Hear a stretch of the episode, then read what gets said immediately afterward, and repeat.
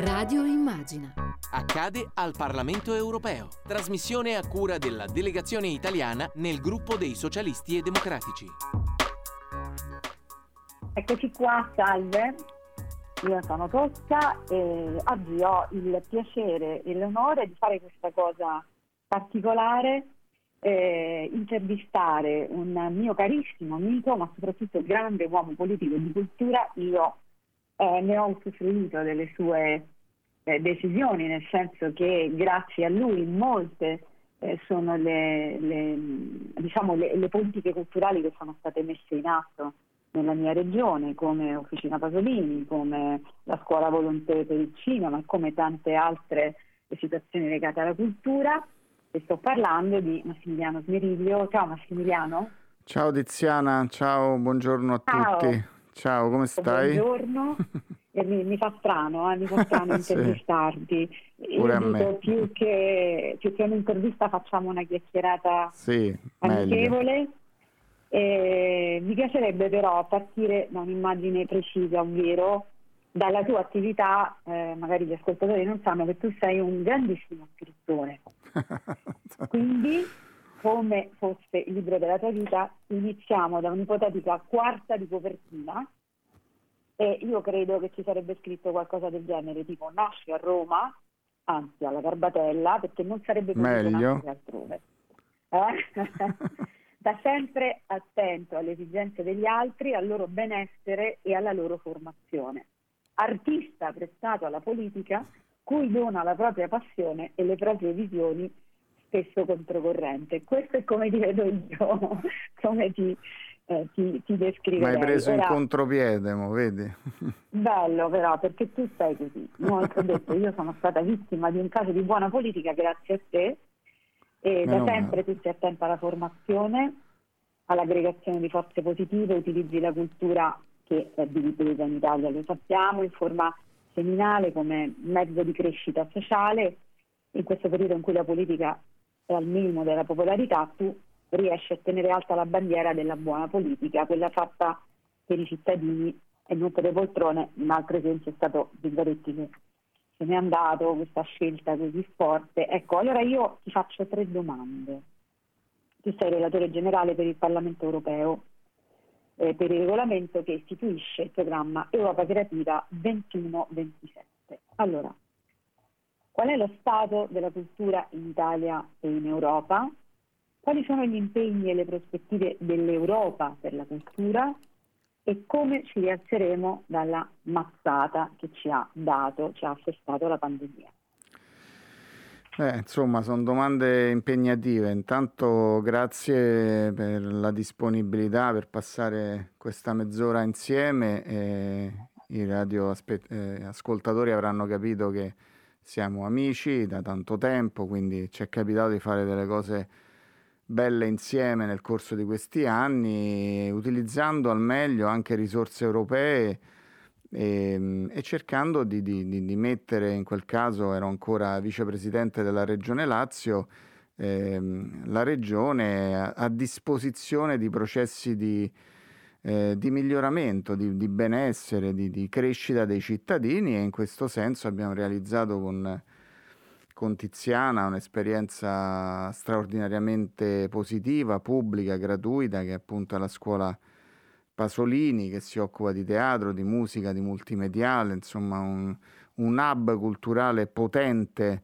Peccato che l'abbiamo fatta a Roma Nord, ma questo purtroppo non si può avere tutto dalla, dalla vita, però insomma scherzo, sta alla Farnesina, invito anche i cittadini e le cittadine a ve- venirvi a trovare perché è un posto bello e vivo. Eh, qui, qui ho continuato un po' a fare, eh, diciamo, su un altro livello quello che ho fatto negli anni da amministratore locale e quindi ho cercato di lavorare su un programma specifico che è Europa Creativa.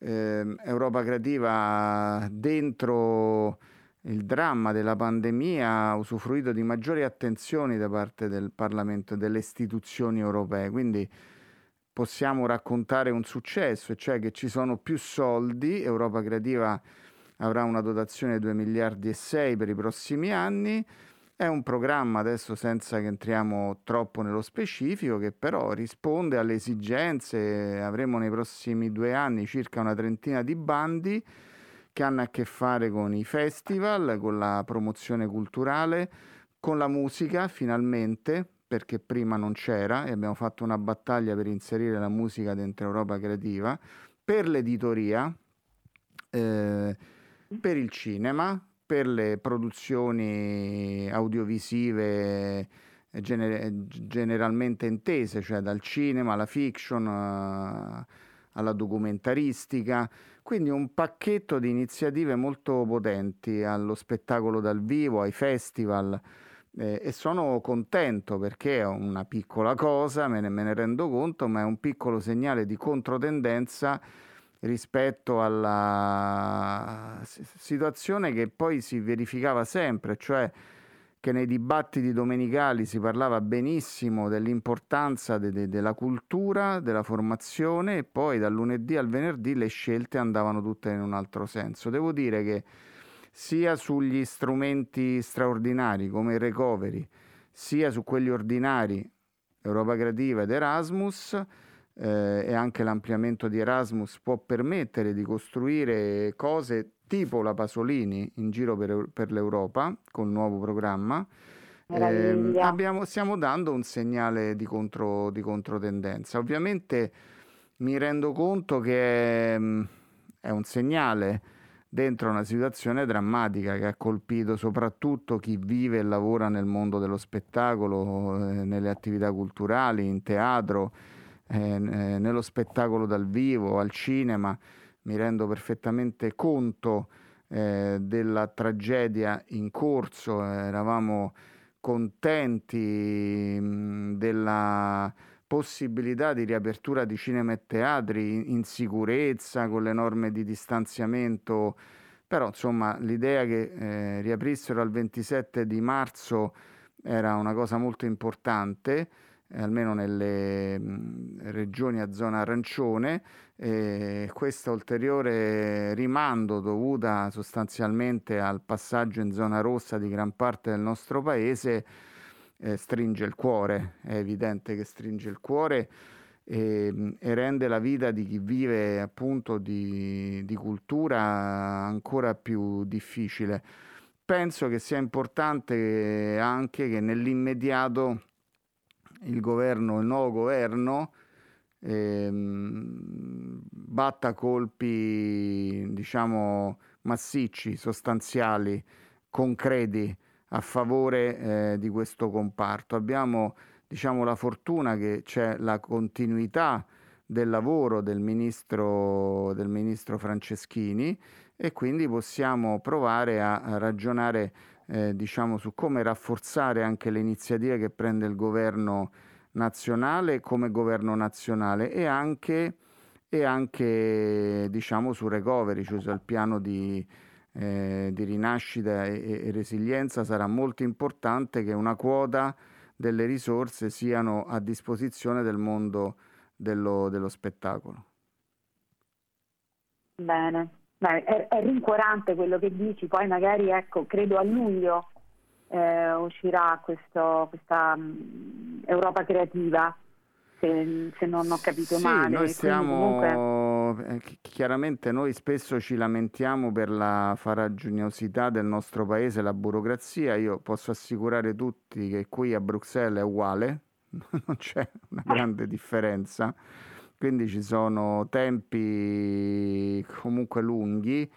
Noi ci abbiamo lavorato un anno e mezzo e mh, mm, il 19 eh, di maggio noi andremo eh, in approvazione in plenaria, quindi sarà anche un momento importante per il Parlamento europeo e anche per me che l'ho diciamo, lavorato a questo certo.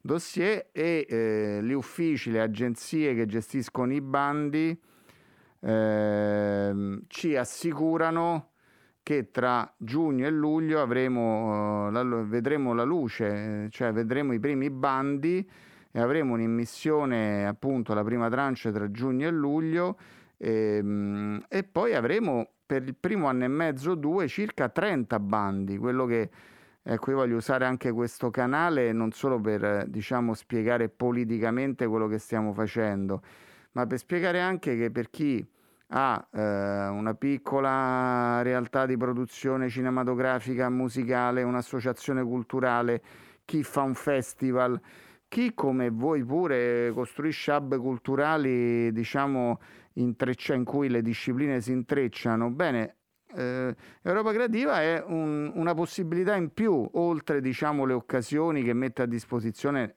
nel caso tuo, diciamo, dalla Regione Lazio, eh, oltre alle cose che fanno le regioni e che fa il governo nazionale, ebbene ci sarà la possibilità diretta di eh, partecipare a bandi che possono finanziare attività in alcuni casi per un anno, per altri per due anni, insomma provare a drenare risorse eh, sul nostro territorio. Io ci credo molto a questa cosa, mi sto eh. sforzando di, mh, di, spiegare, di fare incontri. Sabato abbiamo fatto un incontro con... Eh, con l'Anica, con uh, Pupi Avati, con Calopresti, con Rutelli per, per, spiegare quello che sta arrivando. In quel caso parlavamo di un bene comune straordinario come Cinecittà, come rilanciarlo, su cui il grosso dovrà dirlo ovviamente il governo, ma eh, anche noi possiamo fare la nostra, la nostra parte e ci saranno anche azioni specifiche sulla tutela e l'autonomia dei, dei, media, del giornalismo di qualità, non asservito, perché poi noi non dobbiamo pensare solo all'Italia, dobbiamo pensare a paesi in cui la libertà d'espressione eh, spesso messa in discussione, eh, persino eh. nelle opere teatrali. A volte penso al governo ungherese in cui a volte si interviene persino nella scrittura delle opere teatrali, figurarsi sulla libertà di stampa. Allora per noi è anche importante dire che Europa Creativa eh, serve anche a tutelare eh, la libera espressione creativa degli artisti, dei giornalisti, dei musicisti, eh, degli scrittori, perché per noi è fondamentale mai intervenire sui contenuti, mai intervenire sui contenuti, perché l'Europa non può fare censure, ma deve anzi eh, mettere tutti nelle condizioni di esprimersi al meglio. Questa cosa in alcuni paesi non è affatto scontata e noi dobbiamo, ovviamente io sono eh, italiano, quindi lavoro con un occhio al nostro paese, ma una responsabilità che riguarda l'intera Unione e quindi anche nel monitorare quello che succede in paesi diciamo a basso grado di democrazia, ecco, possiamo metterla così, perché l'Ungheria di Orban e la Polonia dei nazionalisti sono paesi che fanno un po' Era paura. È una domanda che eh. volevo farti. Eh, vabbè, mi fermo sì, allora. Sono tantissime... No, no, chiudo questo discorso che mi sembra veramente eh, un, non un raggio di sole, ma davvero una bellissima giornata di sole che ci stai prospettando, perché non solo, eh, ripeto, il Fondo Sociale Europeo, io ho visto nascere tantissime cose che ora sono diventati proprio un polmone per eh, la cultura in Italia ma il fatto che c'è questa semplificazione, cioè che non necessariamente devi passare per enti formativi o per le regioni, ma che direttamente eh, una, una, piccola start-up può rivolgersi direttamente con un bando all'Europa e poter nascere. Questa idea della semplificazione credo che sia davvero la chiave più importante da seguire perché è inutile nasconderci eh, nascondere il fatto che comunque i ragazzi sono un pochino eh, sconfortati dal fatto che quando c'è di mezzo la burocrazia un ragazzo si ferma, non ha voglia perché è molto più, come dire, eh, più eh, facile fare un crowdfunding che non una cosa del genere che magari sono disillusi, sono eh, stanchi e quindi non... Non, non c'è, non c'è dubbio, non c'è dubbio, io penso esatto. di portare ehm, anche la mia esperienza, quindi so bene le difficoltà. Ehm, abbiamo fatto un lavoro, speriamo, eh, che, speriamo che, che, che, sarà apprezzato, di, eh, di, semplificazione. Stiamo lavorando moltissimo su questo e anche sulla quota di, di cofinanziamento, cioè eh, è ovvio che eh, dobbiamo aiutare i soggetti più piccoli e medi a partecipare ai bandi perché noi, ehm, se tu vai al cinema, quando torneremo al cinema, prima o dopo torneremo al cinema, noi ci se, se, ci facciamo caso, molti dei film che andremo a vedere hanno il marchio di Creative Europe eh, sotto programma media.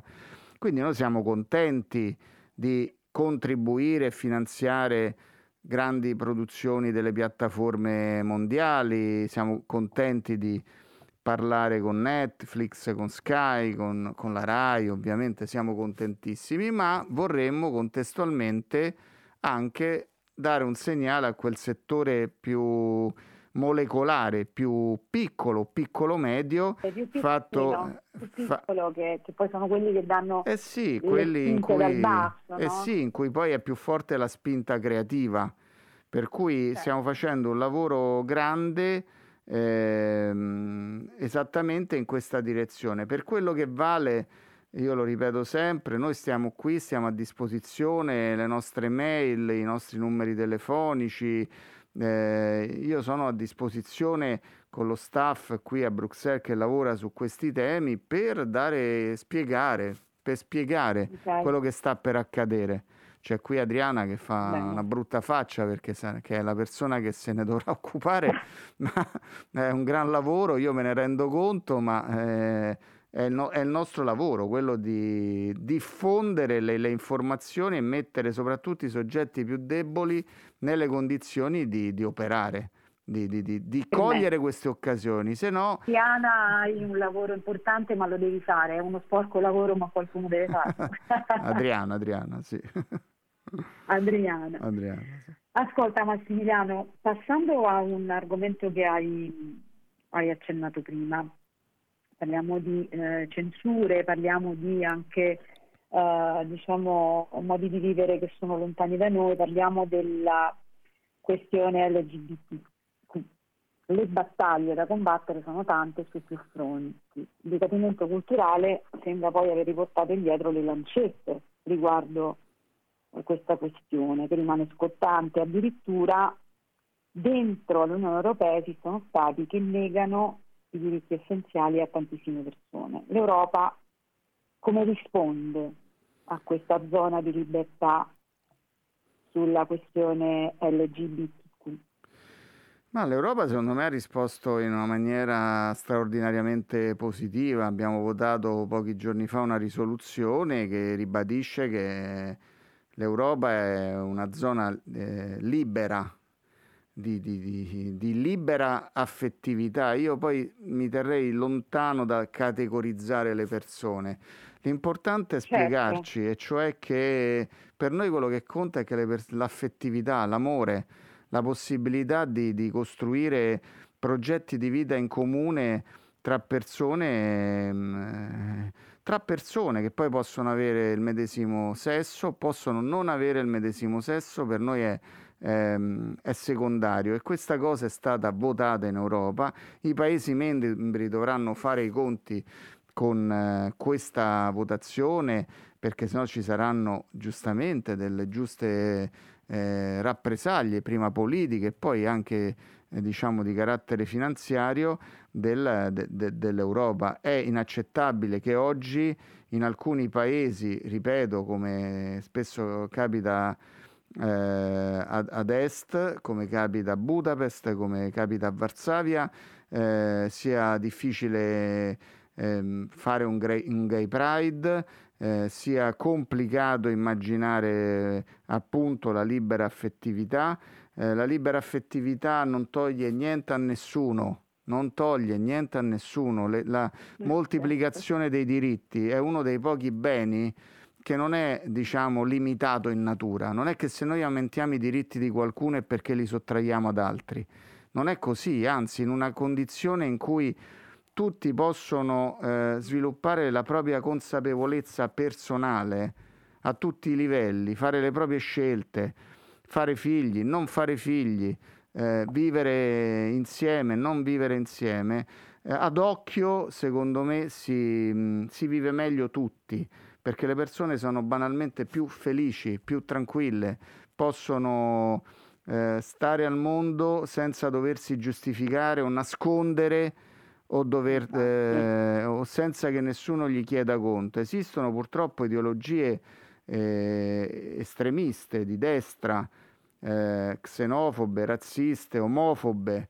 eh, patriarcali, che invece eh, tornano qua e là, riemergono, riemergono purtroppo dalla fogna della storia e hanno eh. consenso perché la gente è arrabbiata e invece di ragionare su eh, diciamo ehm, le, le, come, le, condizioni del perché sono arrabbiati, no? del perché eh, vivono in quella condizione, se la prendono, producono il capro espiatorio e spesso il capro espiatorio sono appunto eh, le donne e con la produzione costante e infinita anche nel nostro paese in questo caso dei femminicidi drammatici che vivono nelle nostre splendide famiglie dal mulino bianco perché le donne vengono uccise dai mariti, dai compagni, dai padri, dai, dai figli. Eh, difficilmente esiste la categoria del serial killer, sono questioni familiari che chi vuol vivere liberamente proprio, la propria affettività e la propria sessualità, la propria affettività e la propria sessualità. Faremo una battaglia centrale su questo eh, e, la, l'altro tema è proprio come accompagnarlo con processi culturali adeguati, eh, perché purtroppo invece eh, quando si, ha, ehm, si vive sotto stati autoritari, si vive dentro meccanismi da propaganda, eh, non si sviluppa la consapevolezza, la formazione delle persone, è più facile che le persone accedano a um, categorie, a caccia alle streghe, a capri espiatori, no? Ehm, Don Milani diceva una frase be- bellissima che voglio ricordare. Don Milani diceva: Se sai, sei, se non sai, sarai di qualcun altro. Se sai, sei, se non sai, sarai di qualcun altro. Io la trovo straordinaria perché dimostra tutta la potenza della conoscenza come apertura al mondo della, curios- della curiosità e non di rinchiudersi in identità piccole e rancorose. Però purtroppo c'è tanto lavoro da fare e l'Europa su questo sta facendo benissimo la propria parte. Beh, ti ricordi quando io ti parlavo di Lina Benmeni, questa blogger tunisina che, eh, che, è stata artefice della rivoluzione dei Gelsomini? E lei eh, lì, vabbè, insomma, la, la situazione non è delle migliori, quindi diceva eh, tu non sai quanto vorrei capire e sapere che cos'è, come si vive di libertà in tutti i sensi. Questa è stata una cosa che ha, me lo ha chiesto, lei mi ha detto come si vive di libertà. E io non gli ho saputo rispondere, sai, perché, perché alla fine è un, un qualche cosa che dici, che la dai talmente per scontata, no? La libertà, certo. la libertà di vivere, di conoscere, di sapere, che quando ti chiedono che cos'è non ti rendi neanche conto che potresti perderla e, non, e che tanta gente non ce l'ha, quindi eh, un, un, lavoro durissimo, profondo da fare. No, no, Ascolta, ma... ehm... no, fammi dire questa cosa su di te, perché noi finora abbiamo scherzato, siamo amici, però Tiziana Tosca è un'artista straordinaria, abbiamo ascoltata un anno fa a Sanremo portando una proposta non da Sanremo, non facile, non commerciale, eppure ha avuto un successo straordinario. Sono anni che fa sperimentazione, teatro, musica e poi ha fatto, io vi invito a vederlo, questo film esattamente sul rapporto tra la cultura, la musica e le donne. Lo ha fatto in Sud America, in Portogallo e l'ha fatto nel Maghreb. Con, ha incontrato è un film emozionante perché ha incontrato donne eh, incredibili, eh, appunto in Tunisia, eh, in Algeria, adesso io scusami non mi ricordo il nome lì della... Eh, lì la, la, la, generale, la passionaria della Gasba di Algeri, una donna, un'architetta straordinaria che fa un lavoro eh, incredibile. Poi in Brasile, eh, anche dietro alla memoria di donne uccise anche per il loro impegno politico e sociale. Quindi no, ci tenevo a ringraziare Tiziana e ricordare che stiamo parlando con un'artista straordinaria che spesso ci ha dato una mano in questi anni anche sul piano politico e sociale, non, mai, non ha mai ritratto la manina. eh, mette la faccia sulle battaglie in cui crede, cosa che con gli artisti, lasciamelo dire, non è facilissimo e per me questo è un grandissimo valore, il fatto che mette insieme l'impegno artistico con un impegno civile in prima persona. Vabbè, no, mo, io ti mo, ringrazio. Era io, importante io dirlo. no, io ci credo, io credo molto nella, nella politica, ci ho sempre creduto e, e credo che mai come in questo momento la politica è fatta dalle persone. Eh, dalla, dalla, dal portare avanti un qualche cosa che sia legato all'essere per bene e che la parola stessa dice portare bene, no? andare certo. verso qualche cosa che possa andare verso il sociale. Eh, con te abbiamo fatto tante battaglie e non che non ci, ci, metto la faccia, i piedi, le mani perché so bene che cosa vuol dire quando eh, i soldi pubblici sono investiti per poter vedere dei semi che vengono messi e che magari non lo vedi nell'immediato, lo vedi dopo dieci anni, ma dopo dieci anni eh, mia nonna diceva se stiamo, eh, aspetta, c'era questa cosa che io ci ho messo un po' a capirla, se stiamo tutti bene stiamo bene tutti. Eh, ha ragione è, nonna, aveva ragione. È cosa, ed è proprio un principio politico importante, no? invece l'elite chiudersi e pensare sto bene io e la mia famiglia e chi se ne frega degli altri porta comunque a un obiettivo breve, a qualcosa che Uh, basta un vento che cambia e, e, le stesse persone che magari ti erano vicine non ci sono più. Questo dovrebbe proprio cambiare, ma queste sono le ultime domande che ti chiederò. Dai, Adesso, sì, che mi fanno segnarci che stiamo... Abbiamo già... Allora parliamo, sì. ecco, interessa... Abbiamo 4-5 eh, minuti. Eh. 4-5 okay. minuti. Eh. Allora, volevo ehm, parlare del tuo impegno sull'America Latina e sul Sud America e, ehm, che, cosa, che, cosa, hai fatto? Eh, quali rapporti hai intrecciato con questi paesi? Ma guarda, io l'ho scelto, è, è un amore antico quello con Latino America, i miei viaggi fondamentalmente li ho fatti là, le mie esperienze di cooperazione, di scambio, le ho fatti là nel corso de- degli anni, eh, tanti e diversificati, quindi ho scelto di lavorare con quel... Eh, subcontinente. E, ehm, mh, purtroppo la pandemia ha reso tutto più complicato perché questo è un lavoro che si fa anche in presa diretta, andando a vedere, monitorando le situazioni, monitorando quello che succede ad esempio tra la frontiera tra gli Stati Uniti e il Messico, le situazioni agghiaccianti, di, di, soprattutto che riguardano i bambini, che riguardano le donne, di, di violenza estrema, di, grandissime difficoltà però è anche un continente in cui accadono cose straordinarie. Poi appunto ho accennato al tuo viaggio, ti, ti abbiamo visto eh, in Brasile, è un continente che nonostante a volte le difficoltà proprio politiche, le, mh, le derive autoritarie che spesso qua e là riprendono, eppure c'è una vitalità culturale, musicale, di scrittura, eh, poi c'è un'attenzione enorme al nostro paese. Io ho fatto, sto lavorando ho questa delega, eh, presiedo la delegazione UE Messico. Il Messico sta vivendo un momento positivo, una primavera progressista eh, con un governo appunto aperto al cambiamento, succedono tante cose anche positive. Ho, ho fatto un incontro con un grande scrittore che è Paco Ignazio Taibo II, eh, c'è un'attenzione enorme da parte della, degli intellettuali, dei musicisti, degli scrittori sudamericani, messicani, cubani, eh, argentini eh, rispetto poi in particolare non solo all'Europa ma proprio al nostro paese, alle traduzioni, agli scambi. Ecco, io mi sto molto concentrando su questo.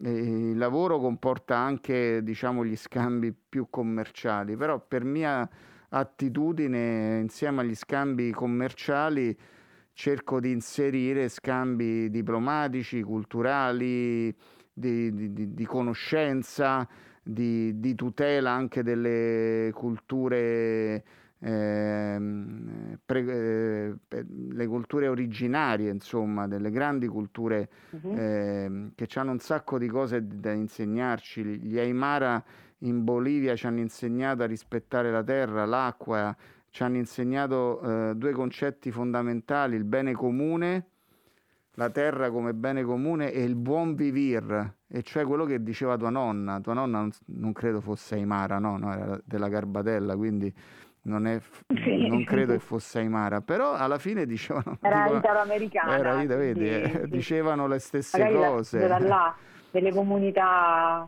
esatto, di indigene, erano comunque eh. molti sidoamericani. Eh, quindi io penso Credo. che mh, con questo sguardo che abbiamo tantissimo da imparare dagli altri, senza la spocchia degli europei, dell'eurocentrismo, andare a ascoltare, imparare e portare pure noi. Noi siamo figli, a volte ce lo dimentichiamo, viviamo in un paese straordinario, siamo seduti su un patrimonio culturale, umanistico, eh, architettonico, eh, cioè, eh, artistico senza uguali nel mondo, quindi mol- molte persone quando ci incontrano eh, sono anche incuriosite. Quindi in questo scambio tra la nostra identità nazionale, quella lunga, quella che parte da, da, da Roma, da, dai comuni, da Firenze, da Venezia, dai grandi artisti del Rinascimento, fino ad arrivare alla contemporaneità, abbiamo ecco, se si accende questa miccia dello scambio, della curiosità reciproca, anche qui forse mettiamo un seme di, di, di, di, cooperazione, di solidarietà, di scambio e teniamo lontane pulsioni a distruggere che spesso tornano eh, nella storia dell'umanità.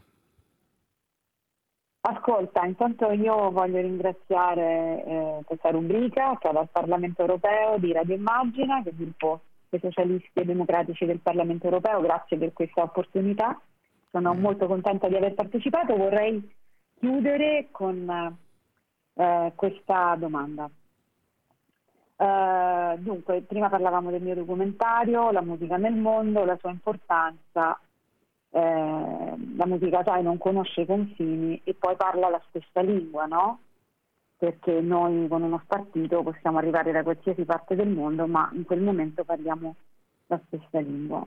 Molière diceva che se la politica si accordasse mm. come la musica, il mondo sarebbe sicuramente migliore, girerebbe meglio.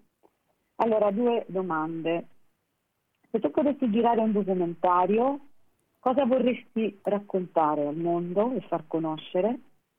E poi qual è secondo te la nota che non si accorda in questo momento?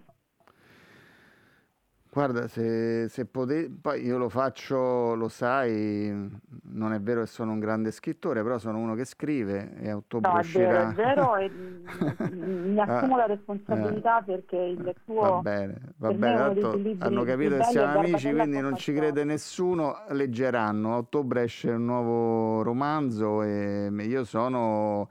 Eh, affascinato e portato naturalmente a guardare i bordi dove finiscono le città, dove finisce eh, il rapporto tra il bene e il male, le periferie, quindi il mio sguardo è sempre là, cioè dove c'è il massimo eh, della sofferenza, Hegel diceva eh, la salvezza è nel luogo del pericolo, e cioè che poi in quei luoghi lì, come hai raccontato tu parlando eh, de- de- delle situazioni più estreme a Rio, Ehm, come poi invece la vita riprende, no?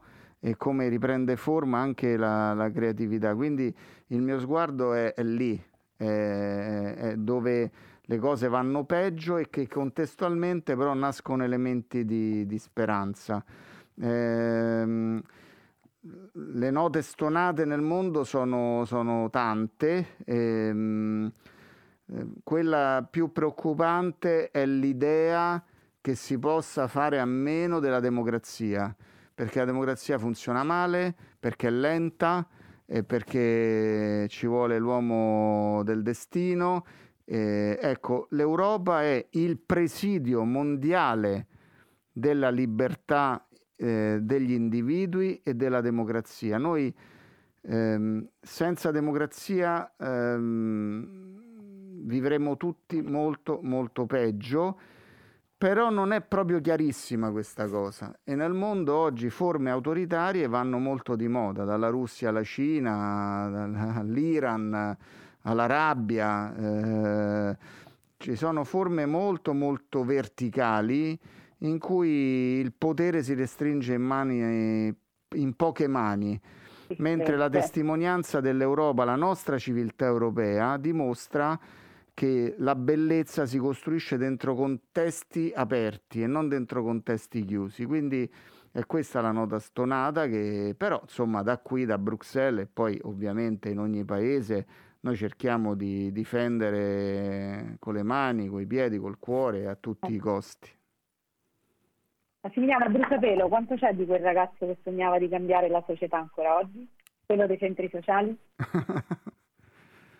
eh, quanto c'è? c'è? C'è tanto, nel senso che io penso che ognuno di noi poi ha elementi di evoluzione, di cambiamento, perché la vita ti mette, come dire, a contatto con tante realtà, si matura, si capisce la complessità, ma secondo me è anche bello eh, rimanere, diciamo, fedeli eh, ai propri valori e sogni di, di gioventù.